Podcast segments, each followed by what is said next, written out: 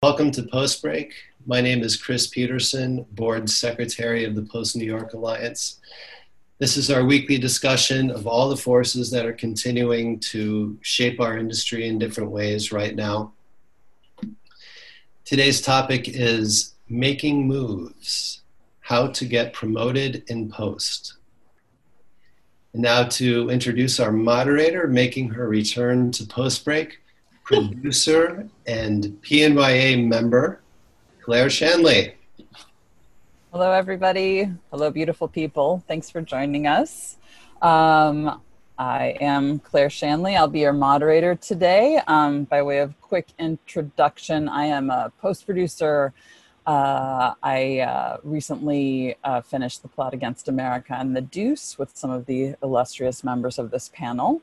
Um, my background includes some post facility leadership and technical management as well. So um, that's where I am coming from with this whole adventure and this conversation about making moves. Um, couple quick things as we get started. First, I wanted to thank Becky Blackstone, who was coordinating the panelists and took this topic from an idea into a reality because we were both talking about, hey, how do we have a conversation about how people move up the ranks and um, and change their path maybe and retool things. So, you know, these post breaks take a lot of work behind the scenes to happen. So many thanks to Becky and to the Post New York Education Committee overall because they're continuously rolling out these great sessions week after week. So applause to you guys.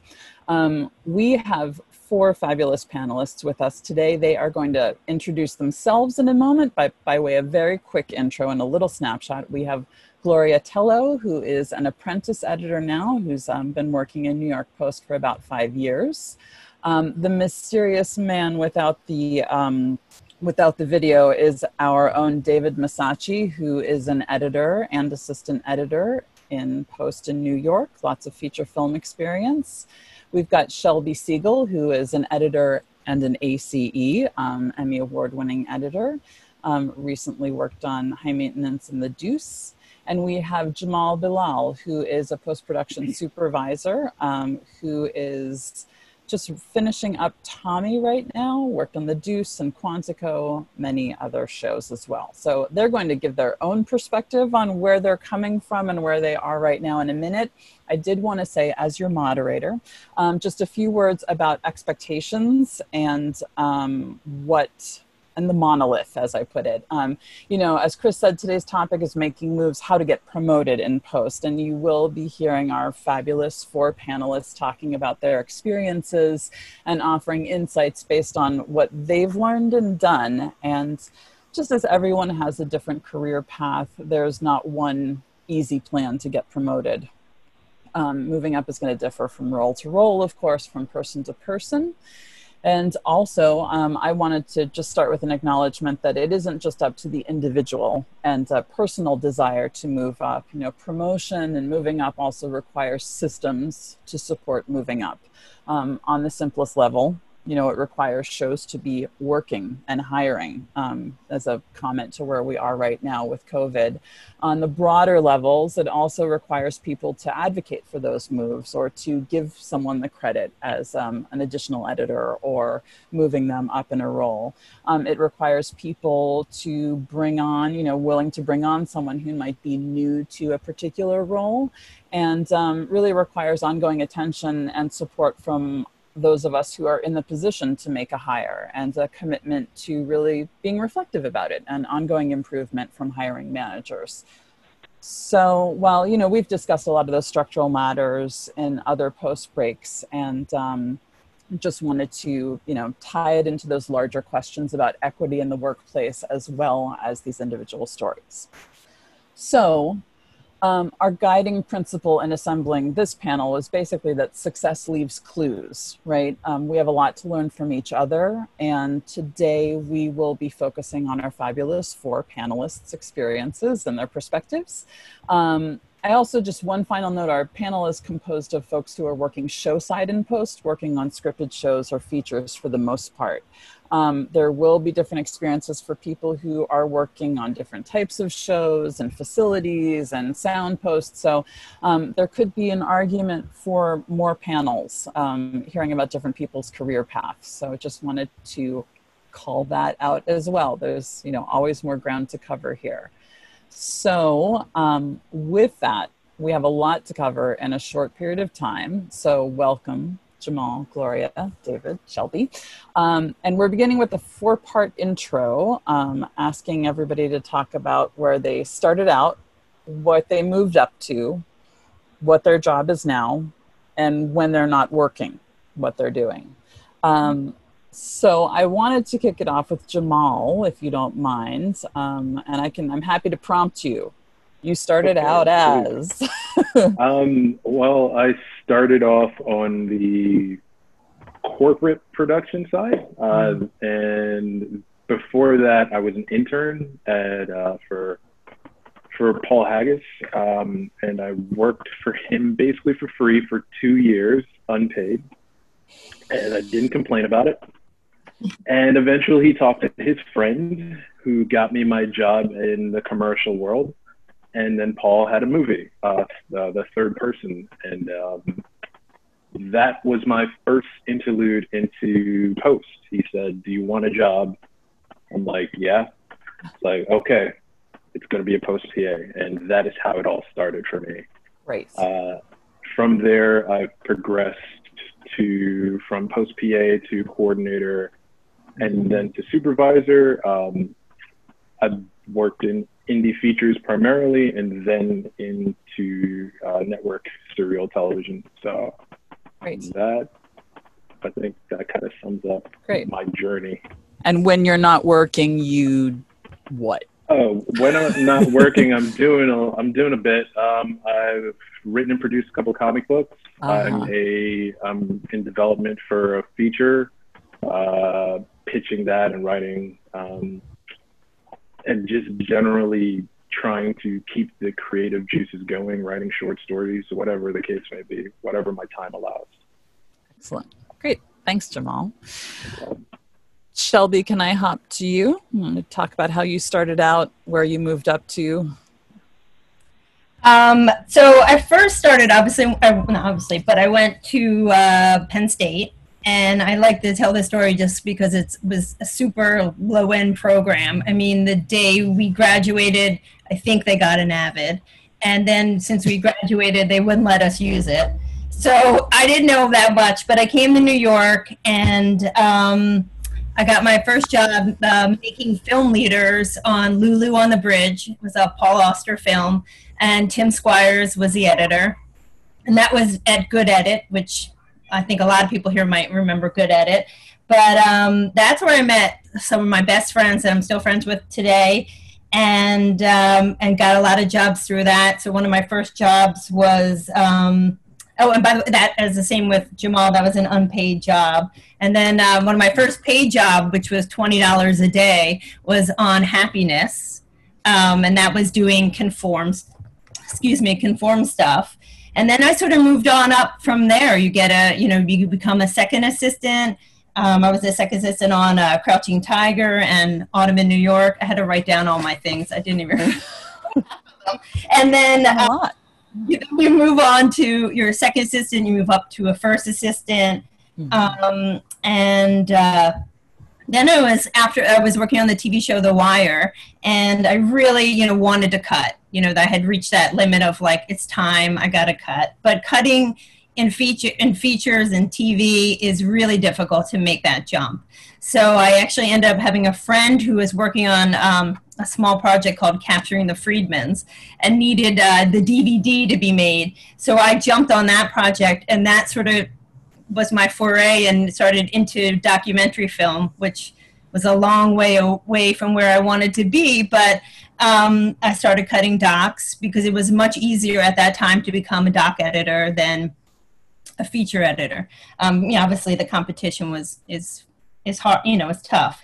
Um, and I started doing, I did uh, Why We Fight. I worked on the DVD for that. And at the Green Line, um, a film called Helvetica. Um, and then I started doing some consulting editing and supervising editing. And then I got onto the Jinx, which I had a long relationship with uh, Andrew. And then from there, I was able to sort of do this thing where a, a good friend of mine gave me the idea, which was to take the idea that the Jinx was episodic and kind of pitch myself in that way and say, well, I'm doing episodic doc. Now I want to do episodic narrative. And luckily, uh, a good friend of mine, Bill Henry, um, who's an amazing editor in its own right, Emmy nominated, and um, he helped me get my first job, which was Quantico. And from there, I moved to High Maintenance, and uh, I worked on Billions and The Deuce, and that's how I'm where I am. And right now, I am working on Halston, a film about the fashion designer for Netflix. Um, once COVID, or once we can get back yes. to. And when you're not working? Oh, when I'm not working, I'm uh, hanging out with my family. And uh-huh. this uh, pandemic, a friend of mine, we took the time and we wrote a pilot. So awesome. I'm hope you know I hope to keep doing some more writing. That's great. Dave Massachi, let's move to you. You started out as I started out as a as a PA on mm-hmm. My first professional job was on a, a set where I was um, a PA. It was a it was like a kids musical video called We Sing. Sing. I don't know if anyone has ever heard of it, but um, this was in Portland, Oregon, and um, okay. so my job was to sit with um, an avid, and while the tape while the beta SP was rolling and recording, I would I had it hooked up to um, an avid logging logging station, and I would just like mark in, mark out, and uh, type in the name of the clip.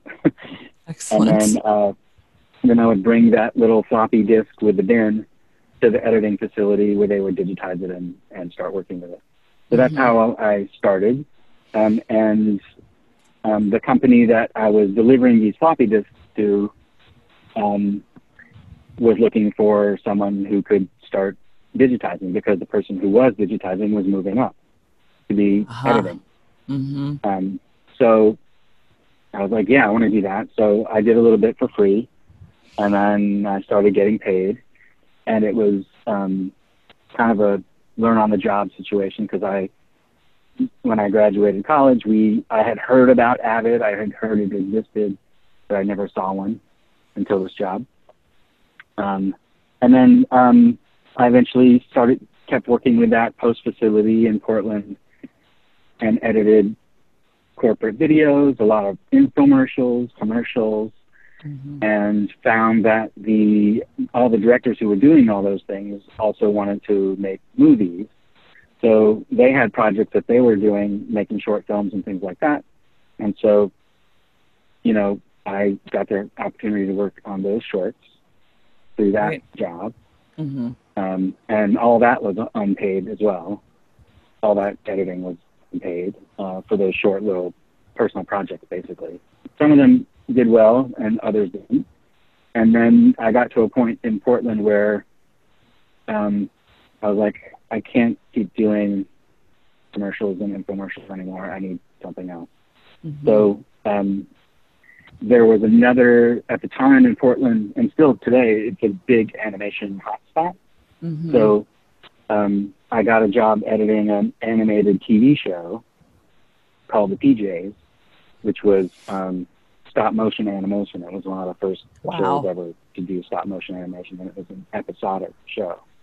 So um, I worked on that for a season and realized I had sort of hit the ceiling of what I could accomplish in Portland. So I moved to New York and really struggled for a few years just to get a job in features, which is what my goal was. Um, now in Portland, I had met an editor named Lisa Day. She was a real editor, um, and she happened to live in Portland. And um, one, you know, a couple times she would come in and cut some of these infomercials. So I, I would, I met her at that facility at the time, she introduced me to Sandy Morse, who is an editor in New York. So when I got here, I started talking to Sandy Mhm. through that connection. Nice And, um, connections. yeah, so both of those women have been real supporters of mine and um, still friends of mine today. And and um, so with Sandy, because I didn't have any experience working on a feature, it was you know it was not that likely that I was going to get a job working for Sandy because she was had all this experience working for Woody Allen, and, and at that point she was working on working with Marc Lawrence on um, music and lyrics and those Mhm. types of movies um, or two weeks notice actually. And so after a few years of trying to make ends meet, I finally convinced Sandy, and she and she offered me to offered a, a job to me as an assistant editor on music and lyrics, which is the second Marc Lawrence movie she worked on. Uh-huh.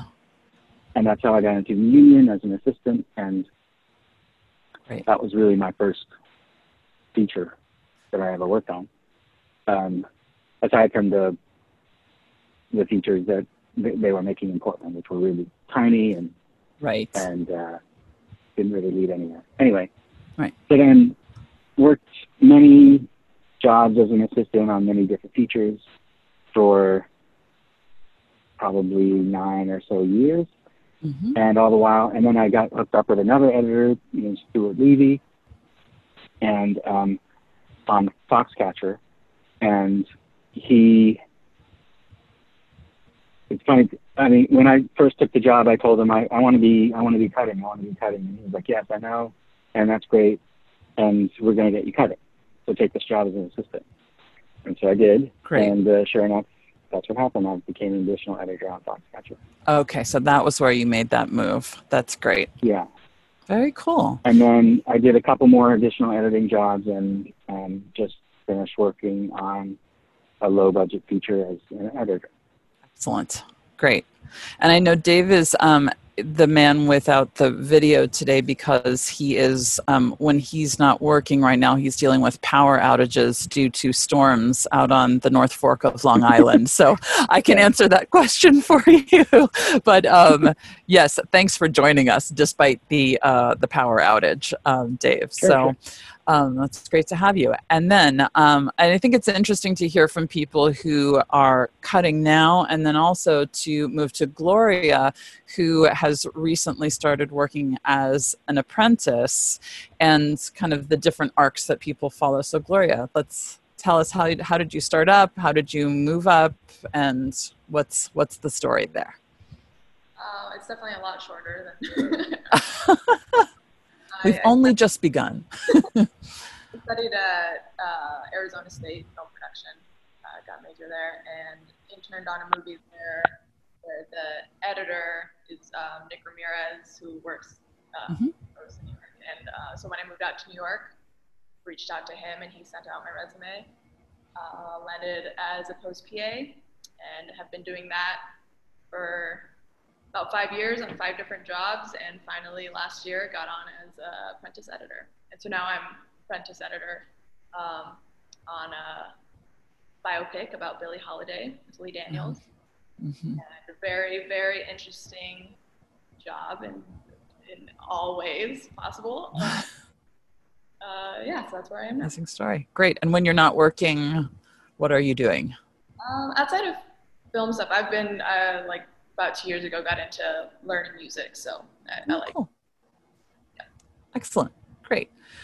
So I get a sense here um, from all of our panelists of the different kind of places where people are coming from and work that they did to get to a place that they wanted to get to. I think one of the common threads is that no one was like, I aspired to do this thing and the door magically opened, that there was a lot of kind of finding a way in or through or around or um, building skills to show that you're capable of something. And I'm really curious to hear from some of our panelists about the before you moved up.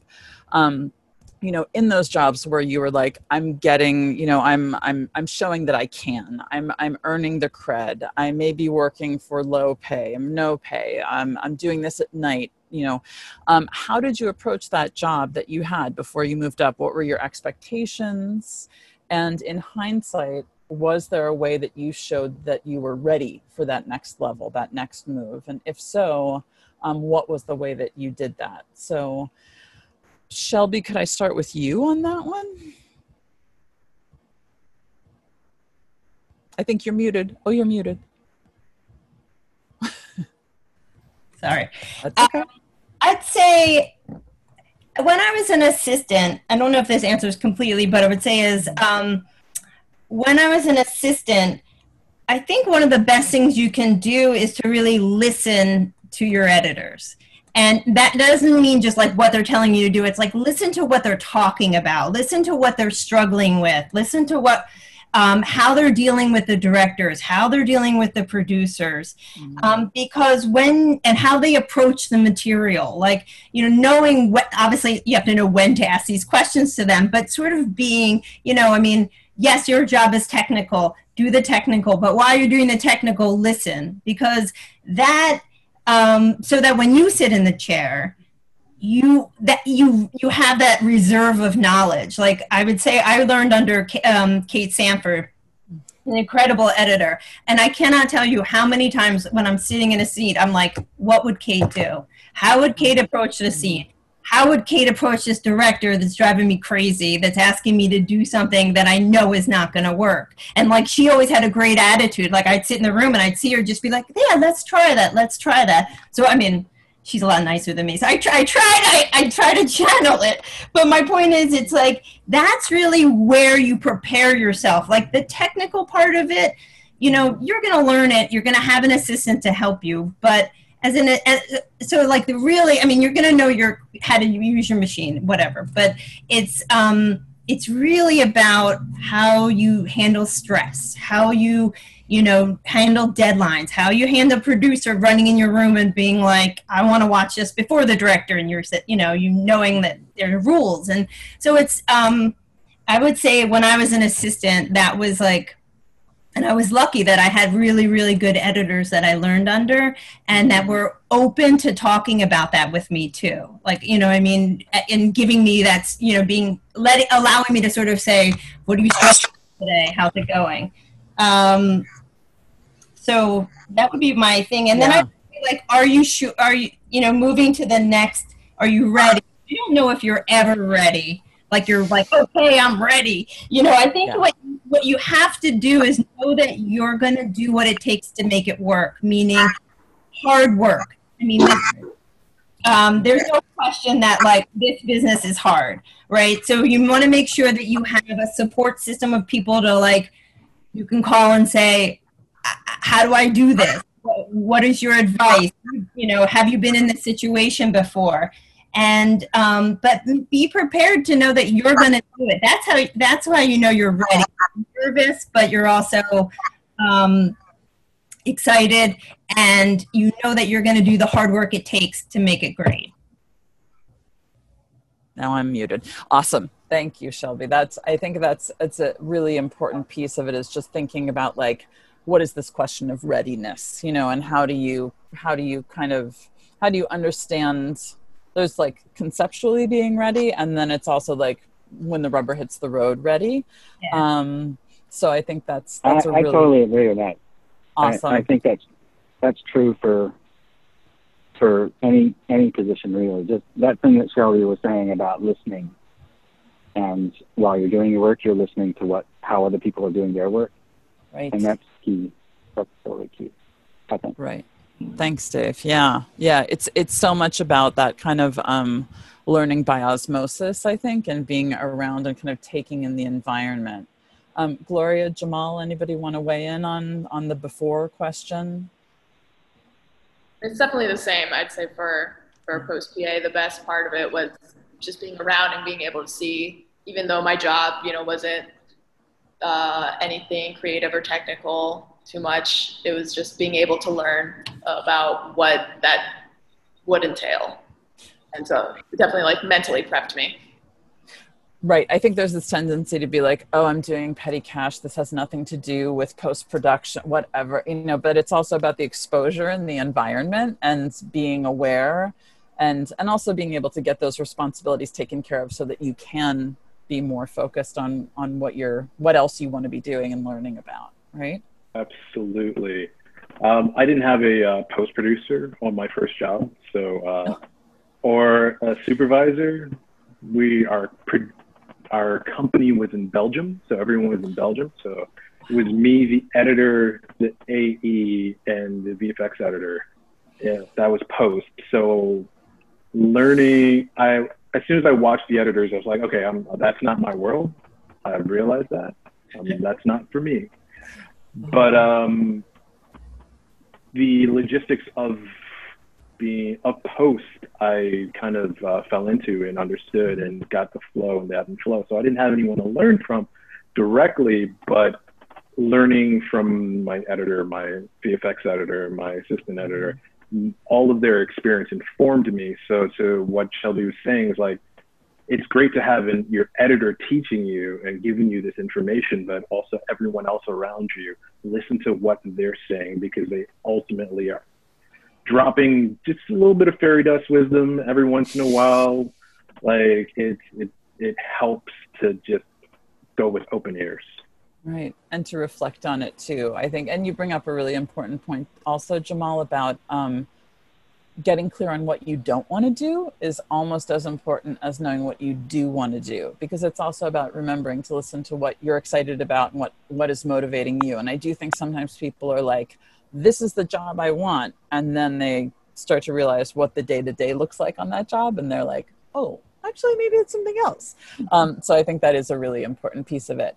Um, so moving to the after, um, in terms of you know taking on, moving up to the next level, you've kind of aspired to something, and then you get to that place. There is this saying, you know, what got you here won't get you there, meaning that the skills and approach that got you into the role are may not be the same skills or mindset that you need in order to actually do that new job well. So being good at the old job is one thing, figuring out how to be good at the new job is is some somewhat of a different thing. So um, I'm so interested to hear from people. How did you experience the change in responsibilities when you took on the next role? And what do you wish you knew walking into your new job that you know now? Like if you could write a letter to your past self that they could that past self could open on that first day of your new role, like what would it say? Um, does anybody want to start with that? I'll jump in on that. Um, awesome so to uh, to move up, I asked I asked for more responsibility, annoyingly so, um, and to the detriment of my post supervisor at the time. Uh, and um, I, am thankful that she gradually, Isabel Henderson, was awesome in giving me speckles of more responsibility for me to, to take on because I had no clue of the um, the weight that comes with it, like the perpetual nervous energy of like, am I doing this right? Am I doing this right? Is this going to be okay? Is anything going to implode? Am I spending too much money? What's like, so all these questions that you find yourself asking as you move up the chain. Um, so I, I, I'm a big believer in asking for what you want. Um, it's the only way you can get what you want, but also be prepared to know that you're not, you may not be ready. And the person that's in front of you, they have the experience to see that. They understand, um, they may understand the EQ and the technical specs that you need to have in order to move up. So respect the fact that they don't immediately say, yeah, sure, here's the budget, go figure that out. Here's the, the post calendar, go figure that out. Um, so that that was me moving up. It was just straight up asking and and doing the work and doing the work to the best of my ability. And if anything fell off, if I messed up, owning up to it. I'm a like, if you mess up, own it. that's that's it. It's your fault. There's no nobody else to blame but you. So um, that is that's just a personal philosophy, and that's how I approach work. And and whenever um, let's say I've encountered an AE that owns it, I respect them more, and I'm like, okay, this is someone I want to work with. Um, again, because they understand like it's not at fault. We just got to get this job done. So uh, right. that's my thoughts. Excellent. Yeah, we were just talking about that recently. I was, um, you know, part of how people learn is by making mistakes, and so I think there's a sometimes, and you know, my I think a lot of people on this have heard me say, you know, there's this thing about like people who are drawn to post production and who sort of thrive in that environment tend to be very detail oriented, type A people who like to color code and have a lot of different coded colors pens and you know all of those sorts of things but we also generally I mean, it's not humans do not like to do things wrong, right? You do not like to make mistakes. That's not how to do it. But I also think sometimes there's this sense of like it's you're dying, right? You're hiding, you don't know what to do, um, and that process of kind of owning it and saying, "Hey, I think that this got messed up. I think I messed this up. How, how can I fix this is such an important part of the learning process and, and also of owning the next level of the job and owning the story of saying, okay, I'm still learning. I'm new to this job. Um, so who next? Who would like to talk about the moving up in the after? Shelby i'll talk about it. Um, I mean, my first when I got your um, question, my first thing wrote was it's scary. I mean, there's no way about it, right? You get mm-hmm. into a new job and you're sitting there and you're like, oh my god, it's scary. And I think again, that's where you fall back on those just instincts and the training. I mean, I was really lucky. I came up with a lot like the the mentality of the time when I came up as an assistant, you know, again, starting from a second to a first and moving up because we were doing film conforms and stuff was you know you just had to do things right. You made mistakes exactly what you said but you own them you moved through them you corrected them and you never made that mistake again. Like i've got a million stories like that where you do it again. And but you but you do it right and you care about your work and you stay there stay there until it's done. And so luckily i kind of came from that so i felt like when i got into that position that's what i could fall back on. Like that would be my strength. But i thought once i knew that once i did the work when i got to the position as an editor i would do the work i would do what it take to make it great. Um, but also don't be afraid to ask for help um, I think about like when Claire and I worked together on The Deuce, it's my first season on it. And I'm like, I need to talk to her, and she she's a great person to talk to about scenes or character. And like she's been on the show, she knows the showrunner, she knows what they like. Matthew Boris, who was the other editor on the show, same thing. So I wasn't a, I, I you can't be afraid to say, hey, can I show you something, or can we talk out this scene, or is what what do you think that the motivation, all of that stuff um, helps you. And I think that's a good thing, again, is like being, even though you're new to it, it's okay to feel like you're new to it. It's okay to accept that that's what it is. You don't have to be like, oh, now I'm the editor, I know everything, because that's not ever going to be true anyway. Um, so I feel like that's it is scary, but when you're ready, you'll know when you're ready because you'll push past the the fear and you'll and you'll and you'll take on the take it on and, and make it great. Awesome. Thanks shelby. Mm-hmm. i think it's yeah and i also think there's a like a mindset difference sometimes in different roles. Like there's um and jamal and i have talked about this you know that, that like coordinator mindset is like move it through get it done process this out. You know supervisor mindset is a little bit more about analyze what's happening keep your finger on the pulse listen listen listen you know assess daily routines keep everybody on track you know so it's it's also about like shifting that mindset like you're saying as as an assistant you're thinking about a certain set of concerns with the show. As an editor you're thinking about another set of concerns. Um, just putting it out to gloria or david any other what, what if you wrote a letter to yourself for your first day. I think yeah that, uh, go ahead Laura. I, I i think i'm still too fresh for for this letter no. You're like, I'm writing the letter right now. I don't know. okay. cool. Thanks. David? Um, I, I was going to say what you just mentioned, Claire, is, is my, my experience too of um, you're doing you, you're sort of focused on a certain set of tasks as an assistant. Largely, they're more technical than when you're editing. Um, and so when I was when I first start a job as an editor, I I have to try to bend myself away from the, the instinct of going to the more technical thought process. Right. Um, right. Into a different, into just a sort of a different headspace. Mm-hmm. Part of the way I do it is um, I just try to think like I just try to get inside the director's head instead of in my own head, and so Mhm.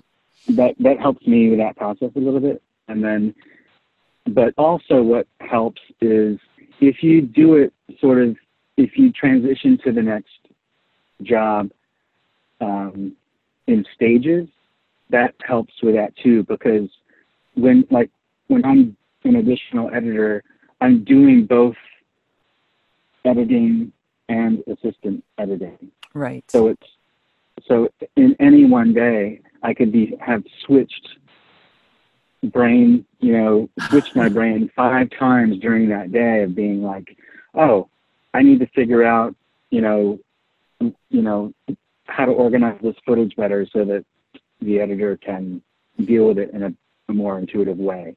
right. Um, and then and then he'll come to me and say, "Why don't you fix this scene? Um, here's not here's a couple ideas, but throw in one of your own."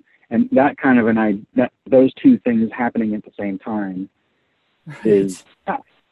yeah. um, you know so but having but the thing about that that's good is it gives you practice and the stakes are a lot lower um, because you have you know a mentor to sort of help you along doing this other thing and um, and so that's what I would do when I when I would cut my own stuff um, I would um, just be just rely on those those lessons that you've learned and sort of move forward with the confidence that you're like you have to sort of psych yourself up and be like no you can do this you've done this before right. it's just a bunch of the same thing Right, Um, right. So much about building that foundation, right? And feeling like you know, you're like, I have good reflexes in this situation. I know what to do.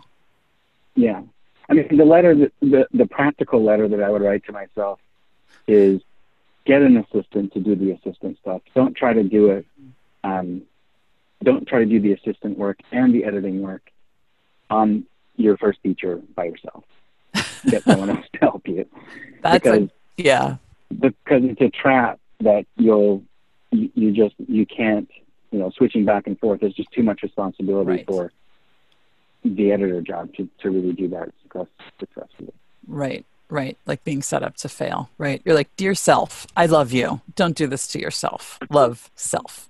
Um, yeah definitely. Great. I have one thing to add to what David said.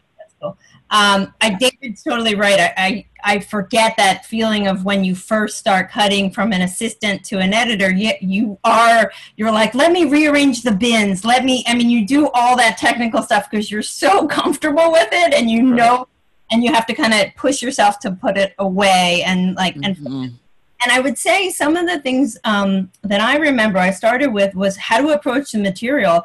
Um, uh, these are like people have told stories of this, but you know, like um, Tim Squyres, the way he works is he cuts the scene, he'll cut it all in close up, and then he'll cut the scene all in wide. And then he'll find a balance between the two. Or sometimes you can do a thing called a line by line, where you literally just cut all the performances of the lines.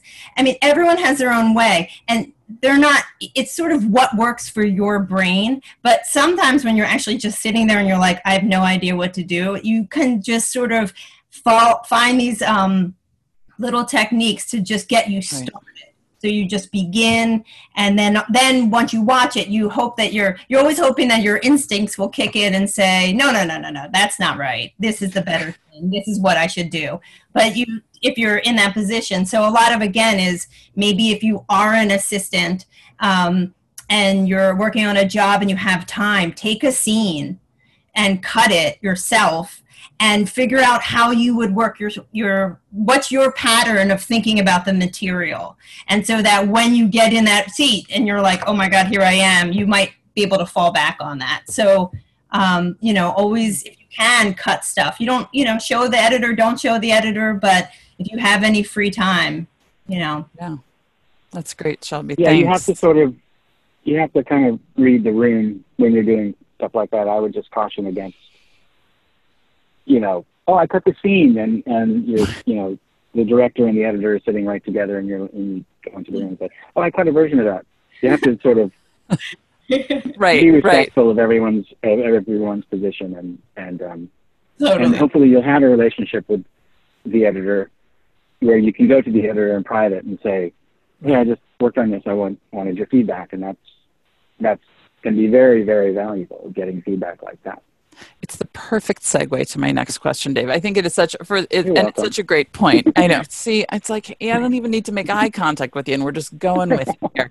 But it's um, I mean, I think context is everything, right? Some of this stuff, and also thinking about what your go tos are, because I do think you know there will be times where like it you know the work is hard and you're using a lot of brain power and sometimes you're not always clear on like what's the next move so having your go-to whether that's as an assistant as a you know as an editor as a post supervisor you know it's like I feel like in the on the post soup coordinator universe, it's like look at the schedule, see what's coming down the pike, think about timing, what's next on our plate, what do we need to be prepping for, you know, all of those kind of things as well.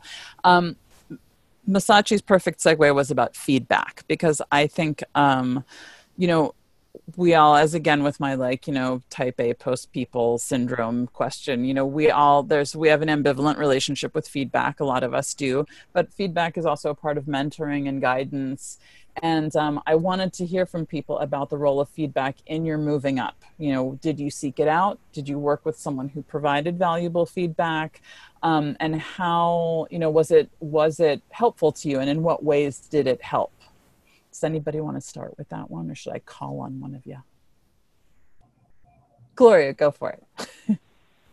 Um, for my position right now, I uh, have a great first AE who's training me on on everything Avid, and so I'm getting continual feedback, and I, it's been amazing just to like be aware, like, oh, I'm messing up here, or, or I'm doing Mhm. okay here, and um, and we're friends, so it's it's a comfortable thing where uh, he he tells me if I'm messing up, uh, so I Uh-huh. I think it's invaluable.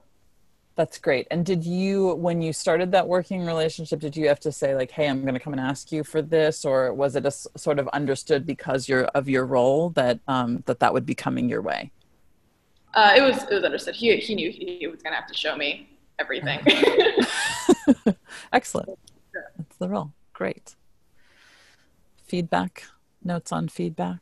Shelby, go for it. I could took the question to be more like specific to work, but I think what I'm going to say hopefully will make sense to everyone too. But I think it's essential to what we do as editors and, anything creative. You have to take feedback if it's about the cut or if it's about your performance or if it's about um, how you reacted to something or whatever. You have to be open. It's just vital. You have to be able to hear. If we're in creative field, so and we're and you're basically you're opening yourself up to criticism. I mean, that's just what editing is, right? You know, someone looks at it and they like it, they don't like it. You have to kind of have this space between who you are, you know, knowing uh, enough confidence in yourself that you, you know, know who you are and know you did a good job, but it's not, you know, it's not you that they're criticizing. And that's what makes you move forward as an editor and as a better editor is being able to hear that. I mean, again, in notes, hearing notes from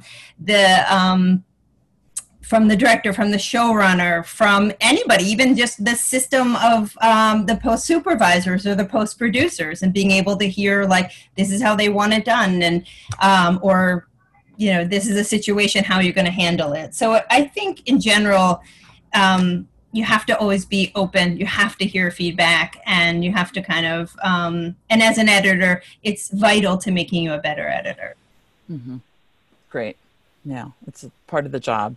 Yeah. And, and really, also, I think for those who didn't come out of like that sort of classical art school education where you sit through crits and get beat up and bashed around and then you like you know you recover and then you get it back together which is like part of it it's like you're building up your membrane or your scars or something for that. But it is you know it can it functions in a lot of different ways for people. Jamal did you have anything to to add on the feedback topic? Um, definitely go and ask again. Uh, I'm uh, when um, the first time I tried to do a calendar, I did it wrong, and the second time I tried to do a calendar, I did it wrong, and until I got it right by the um, the person I was working with standards, I had to keep asking, did I do this correctly? So it's always from it's just trying to be open to that and saying, okay, it's not personal, it's the job. Mhm. Um, so that that's the space I use. Like they're not attacking me. Their expectations of how things are done is their expectations, and that's what I'm trying to execute. Yeah. And it can, um, they can vary from job to from show to show too. I know. Oh, so that's so yeah, definitely, yeah. yeah. Very cool. Thanks. David, did you have anything to add on the feedback topic? Um, I would just say that what Shelby was talking about about being thick-skinned is is important.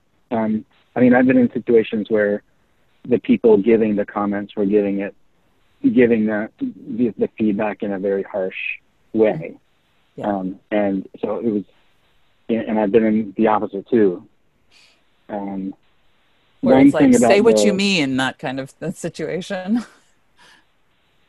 Yeah, and, or, or just say it in a- the, the you know I they're saying it in a way that's like rude or you know not pleasant or like it. um hmm or or it could be you know it could be oh this is the third time I've tried this how come I I, I can't understand what they want from me you know it can get frustrating and and feel not so good Right. um, Right.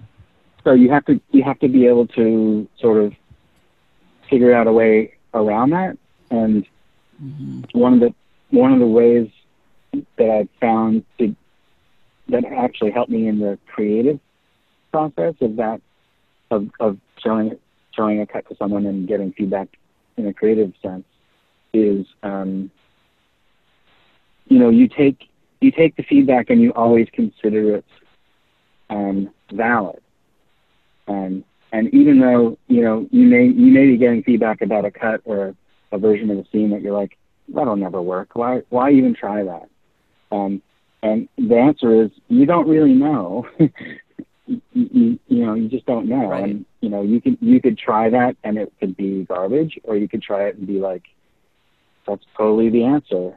Or, Mhm. or you can be you can try it and be like oh that one part i hadn't realized was available to me and i can hybridize it with this other thing that i was trying to do and or, you know you discover th- new things that you would n- not have discovered unless you had gone down that road so Right. you just have to you know that it's just um, really helpful to be open to feedback even if you feel um, like it's like it's a dead end um, Right. and you know most of the time I, i'll get feedback and it'll be it'll be like it'll be from the director and it's like well your job is to try those ideas.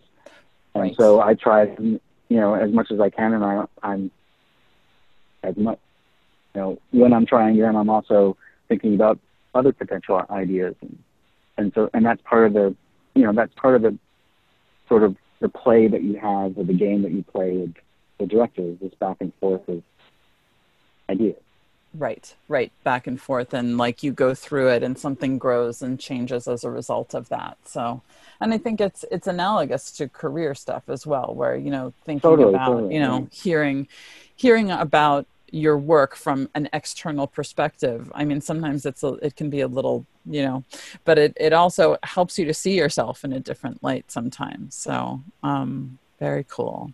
Can I add one thing to that? Sure, yeah, I'm gonna say, and I agree with everything David's saying, and I'm just remembering too is like the feedback. You also get it from your editor, right? You you've cut something, and your editor's giving you feedback on the scene. And what you want to do as an editor is you want to synthesize the note and how then you take that note. This is what you do as an editor. You hear the note, you take the note, and then it's like, how do I now do it the way I see with the material that I have? So it's like people aren't necessarily telling you like cut this, cut this, cut that. They're saying I Mhm. don't like this part of it, and you and you interpret that note and say, oh, I know what we need to fix. We fix maybe a scene two scenes ahead of where that note was. And as an assistant, hearing your editor show you um, a scene, I try to do this with my assistants. I let I show that they show me the scene. I give them the feedback, and I always let them recut it I hated when then they would take the scene from you right then because I think hearing that feedback, learning how to take those notes is vital to being an editor.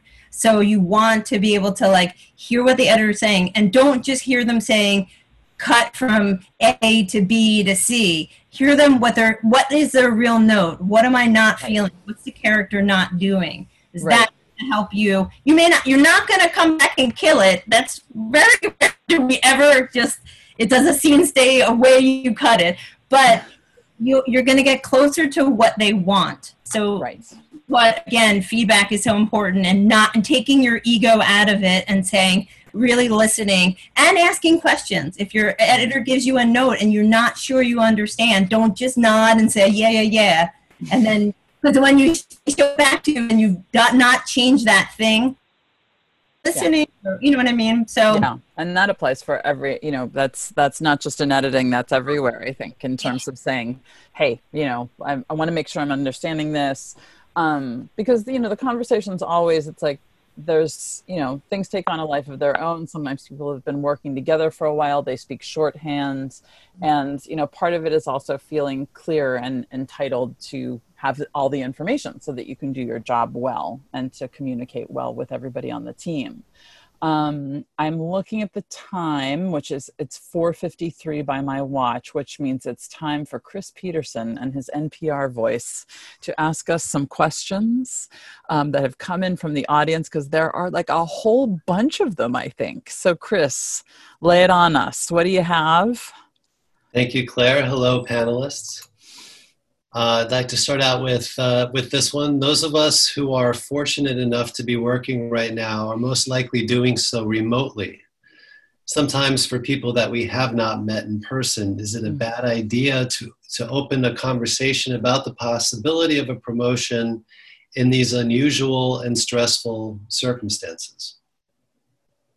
Oh, okay. I'm gonna I'm gonna just say one thing, and then I'll toss it to anybody who on the on the group. I, I mean, I think earlier, you know, Dave was talking about timing and and context and and reading the room, and I do think it's you know my heart goes out because it's very hard to read the room when the room is Zoom, you know, and so there's always a thing about like figuring out. Um, and so my initial thought would be, you know, also wondering, um, is there work that you feel that you could be doing to take that off of somebody else's plate? Is there a responsibility that you want to learn and grow into that would be of service? So it's, you know, I think this is the question about um, somebody I heard use the metaphor like, don't give me your grocery list, ask to make a meal with me, um, which is really about like your career. Don't just be like, I want to move up, you know, but it, what kind of service can you be, how can you help? With the work that needs to get done i think is a big question in that situation. Um, it's tricky because a lot of times there's you know as a producer we don't have room for promotions built into a show. Um, but there are situations where things are expanding tasks are expanding responsibilities are expanding and there that's where the opportunity is that's often you know where there's an additional editing credit or there's um, a role for somebody to get more credit for more work and and so that's just my quick take on it um, does anybody else want to pop in and say something on that Uh, I, I haven't been working in the. I, that's. I think it's a hard time. I don't. I don't have any good thing. I mean, no. but I think in, in to just piggyback off of what Claire said. When I first started, uh, a cousin of mine was in the theater, and you know what he said was his advice that sticks with me was make yourself invaluable. Like make yourself that they cannot get rid of you. Like really work hard. And and he's like, and and it is true in this business. If people see you do not just your job, but a little bit above, or you try, you know, what you're saying, like taking something off the plate. Pe- most people will reward you for that, even, even if that doesn't mean a, a, new, a better position on that job. But maybe they'll say, "Hey, what are you doing on your next? You know, like I'm going to this next job. I'd love to bring you along." People always reward, at least I do, hard work and perseverance and a good attitude. definitely cool It's definitely don't about that- right now. Oh, sorry, Dave. Um, yeah, I was saying it's uh, it's right now. It's going to be hard, and right now, like, just follow the advice of Claire and Shelby. Do more, do it better, take something off someone's plate, because they will remember this, and that's how you keep working. Um, it is legitimately you are remembered for being the person that makes the job easier, and they will recommend you to someone that's asking. Yeah. Sometimes they may not want to lose you, but they will recommend you at some point. and it's a deposit in the bank, right? It may not it may not happen in real time, but it, it's something that may pay off on the next show. On the you know somebody calls and asks for a recommendation, that sort of thing. Yeah. Chris, next question. Sure. Here's a topic that comes up pretty often, so I've combined kind of several questions into one here. Mhm. Is experience, assistant editing, and editing docs attractive if you want to be hired for narrative work? Or what advice do you have for folks making lateral move from docs to narrative? Um, you know, we always have a lot of people trying to go from unscripted to scripted. Right. Similarly, I've heard you have to be willing to move backwards, say from AE back to post PA. Is that always the case? And and or lastly, if you've been out of the narrative game for a few years, how do you get back into it? Oh, that's like that's a big sandwich of questions there. Um, I kind of want to ask Shelby to handle the documentary to to scripted question because that is what you did, right? Well, I think good. Ha- happily now, things have changed in that when I first started, I, I met a big editor when I came to New York. She was a friend of a cousin, and she's like, "Pick a track and stick with it. You can't go back and forth." And you know, I didn't know anything at the time. I was just a PA, and and then you know moved up. But luckily, things changed. I was able to take do these doc jobs and um, be able to make the switch. It wasn't easy and took a long time. Um, and uh, but I think what was was positive is or what helped I think is taking projects for a reason. So like and even if that reason is money, like that's fine to take a project for money. But like to kind of like have an idea with your career of what you want to do. So if it's if you're doing doc work, like take a doc that you're really interested or passionate in because if the doc does well or if it's a really interesting topic, you can kind of use that in your interview. Like, this is who I am. This is the kind of projects I'm interested in. You know, I look back on the things I've done. I'm like, oh wow, there is a thread in there. But I, I, you know, I try to always take a job that was, you know, learning a new skill or working with an editor I always wanted to, or the topic was really interesting and I just wanted to do it. Um, but making the moves is difficult. I would say in today's day and age, it's probably easier to make the move into TV. That may mean being an assistant first. If you're, you know, going from a doc editor, maybe you have to be an assistant because it seems to me that being an assistant in TV, it's easier to become an editor. Not always. It depends on your showrunners, but a lot of showrunners want to um, want to promote an AE who's been on the show because they know the show but clearly that means you have to have a good relationship with the showrunner. I mean, if there are people who don't even know your name after you know two seasons, then you're probably not going to get a bump up on that show. But it's um, but I think that seems to be an easy move. Or you know, the low but you know features are tricky because they're you know the the really really tough like big editors in New York are getting all the big big features, so you're going to get lower features, lower budget features and they're kind of hit or miss if they're going to have a life or not. Um, so, but it, you know, I was, I was, it took me a long time to make the move, and um, people are resistant to if you haven't cut comedy. It's silly. It's it's an old mentality. I think it's changed a little bit, but I think maybe if you put the emphasis in the kind of projects you take, um, you can kind of use that in the interview. Do you know what I mean? Like I was passionate about this, and so I did this doc because it really meant something to me. Mm-hmm. I don't know. I think you, yeah. I mean, and I'm, I'm actually, I think there's also like helping people to find the bridge, right? With like, oh, help me understand how this segue makes sense professionally. Yeah. And I want to actually just ask Gloria. This is a kind of a related question, but I feel like we also haven't heard your voice on this. In some ways, I think a lot of people in our audience want to be who you are right now, right? The apprentice role is like a a pri- I mean, there aren't enough apprentice roles in the business right now. But it's a sought after role, but also, could you say a little bit about how you got to kind of jump? I always p- feel like it's a trapeze jump where you're like, and you grab onto the bar. You know, how did you make that move from PA to apprentice? And do you have any kind of do's and don'ts for people who are looking to pursue that? Just to kind of build on this question. Um, for me, it was completely uh, the relationship, the friendship I have with the first AE because mm-hmm. uh, when he got the job, he was like, "Oh, I know someone who wants to move up and willing to, to train her," and mm-hmm. and so and I met him uh, at my first Cinco de Mayo post and oh, That's excellent. You go to the the networking events and and be genuine when you you're there to make real connections because mm-hmm. so those are the ones that matter and don't just like push to try to get a job, um, I, I feel like it's very you can feel that. Right, right. Very cool. It's like it's it, it really works. Yeah. Sorry to jump back in. I just thought I realized I forgot to say something I think mm-hmm. important.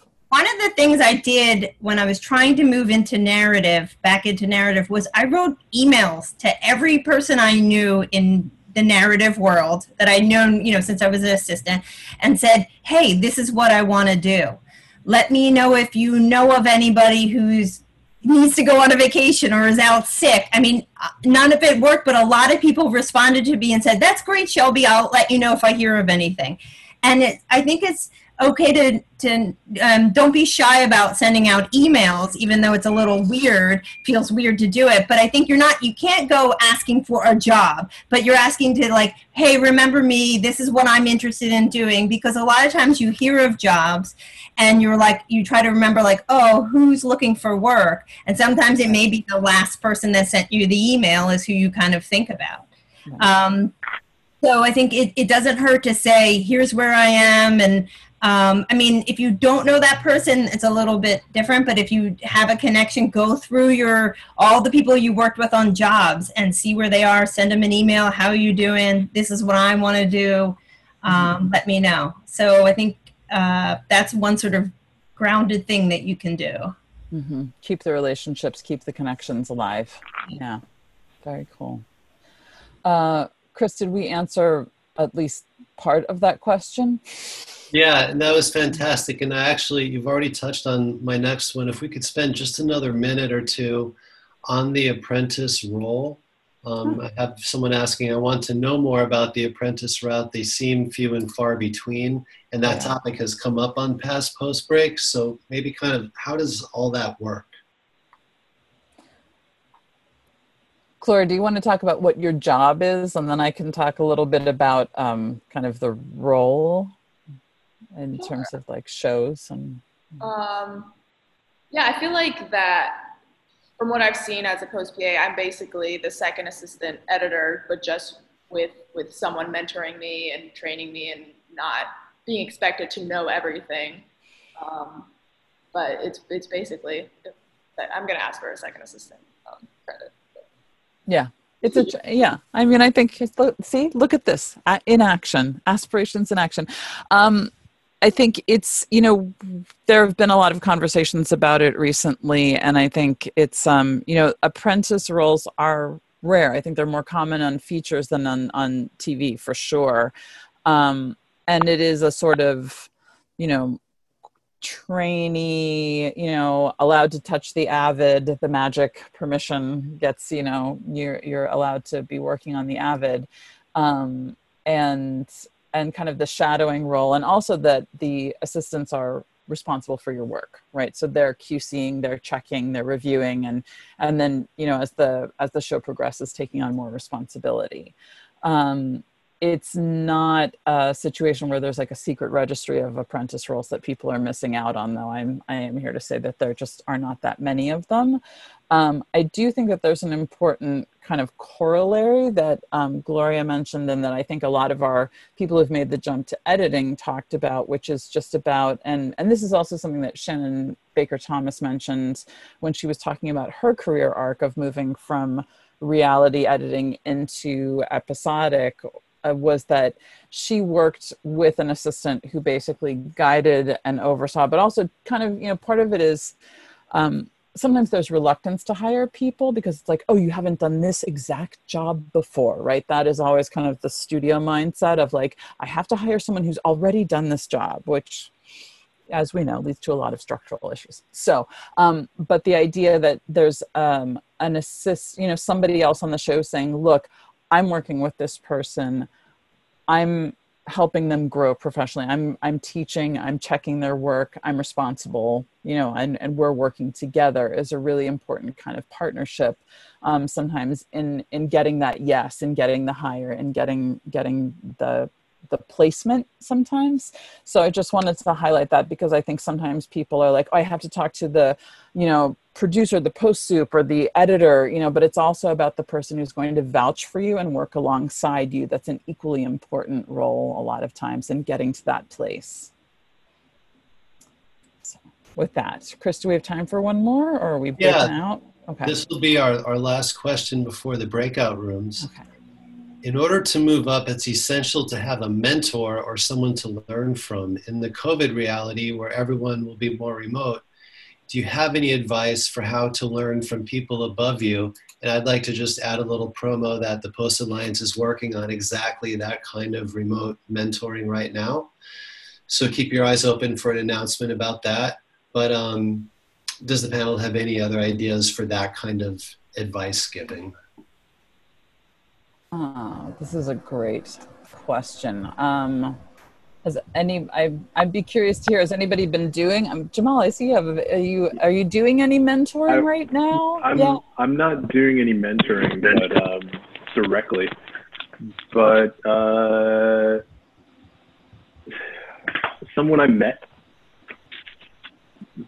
exchanged emails with. They've um, they're now in the HBO post program. So. Oh, currently she's learning um, what it, it take to be a post coordinator. Right. And she emailed me yesterday, yeah, yesterday, and asked me if I could give her advice or explain to her some things that she's not getting. So to Shelby's credit, email. Just email them. Say, hey, I got a question, and create that repertoire. Like open up that conversation um, granted, we're all, this is Zoom COVID times, but we still do a lot of communications over the phone, even when we're in the office. So don't be afraid to call or text or email someone like, "Hey, I got a question," and ask that question. Cool, that's great. Anyone else thoughts on in the COVID era how to connect with people? Yeah, I, I, think it's the same thing. I think it's just you need to, um, you know, you can email somebody and say, hey, can we have a phone call? I mean, I just did it a few weeks ago with a friend of a friend. He's looking to move up and, you know, just, I, you know, and then I connected him with another friend of mine who sort of had more the trajectory that he wanted. So, um, yeah, I think you can just, I, I'm not sure I see that so differently you know i mean i think it's definitely harder in if you're working on a project to necessarily get that you know as an editor assistant learning that you know to learn from them in that way that's a little bit harder. Um, but um, i think you know i think in, in terms of networking i think you do all the usual stuff which is obviously you can't go to a post house and drop off your resume but you can definitely you know email people look up somebody that you really admire and see if you can get their email and send it. They may or may not respond to you, but can't hurt to try.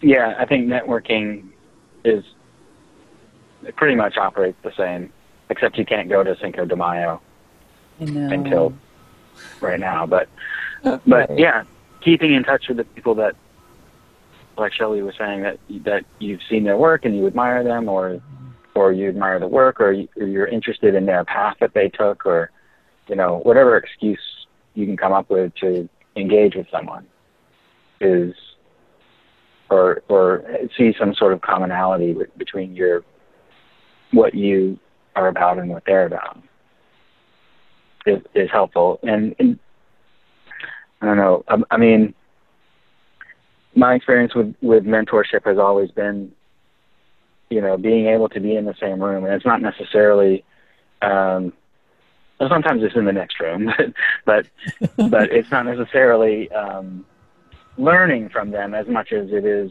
sort of them getting an understanding of where your skill set is and Mhm. and supporting you in a way that sort of it keeps you going and keeps you moving in the direction that you want to move in. Um, that's part of mentorship too. I think is like being a cheerleader almost and being like, yeah, you can, you know, keep Mhm. going, keep going, Yeah. keep trying. Um, And I think sometimes it's that process of, of telling somebody what you've been doing, but only by doing that do you realize that you've actually been accomplishing something, you know? And that I think can be really, it's part of the process of being like, oh, yeah, I, I did this stuff, you know, this is, this is where I am at this point. And so in some ways it's like that reflection process can be very helpful too. But I do think it's about, um, you know, reaching out with low expectations, also being, um, you know, persistent in a low key way of like, hey, I know things are busy right now. This is kind of a crazy time, but if you do have a minute, you know, that goes a long way, I think, with reaching out to people. So, I say one more thing, Claire. yes, I mean, the last thing I'd say thoughts. is don't give up. Just stick with it. It will it will happen. It takes time. Somebody will say yes to you when you're trying to make that next move. You'll get a lot of no's and then there'll be that one person who's like, "Sure. Of course you can move. You we would love to have you on this project." And then you work hard. Always always always do your best job. Um, you know give it everything you have people will remember that and then you'll then you'll you're in this next level and then you'll move you know you'll move up to the next level after that but it always takes that time between levels um, you just have to stick with it be consistent you know just don't give up and somebody will say yes and you'll before you know it you'll be like oh wow look where i am Look at that. Shelby Siegel, everybody, giving us the no. It's it's a good point, and it's it's also like it's not a straight line.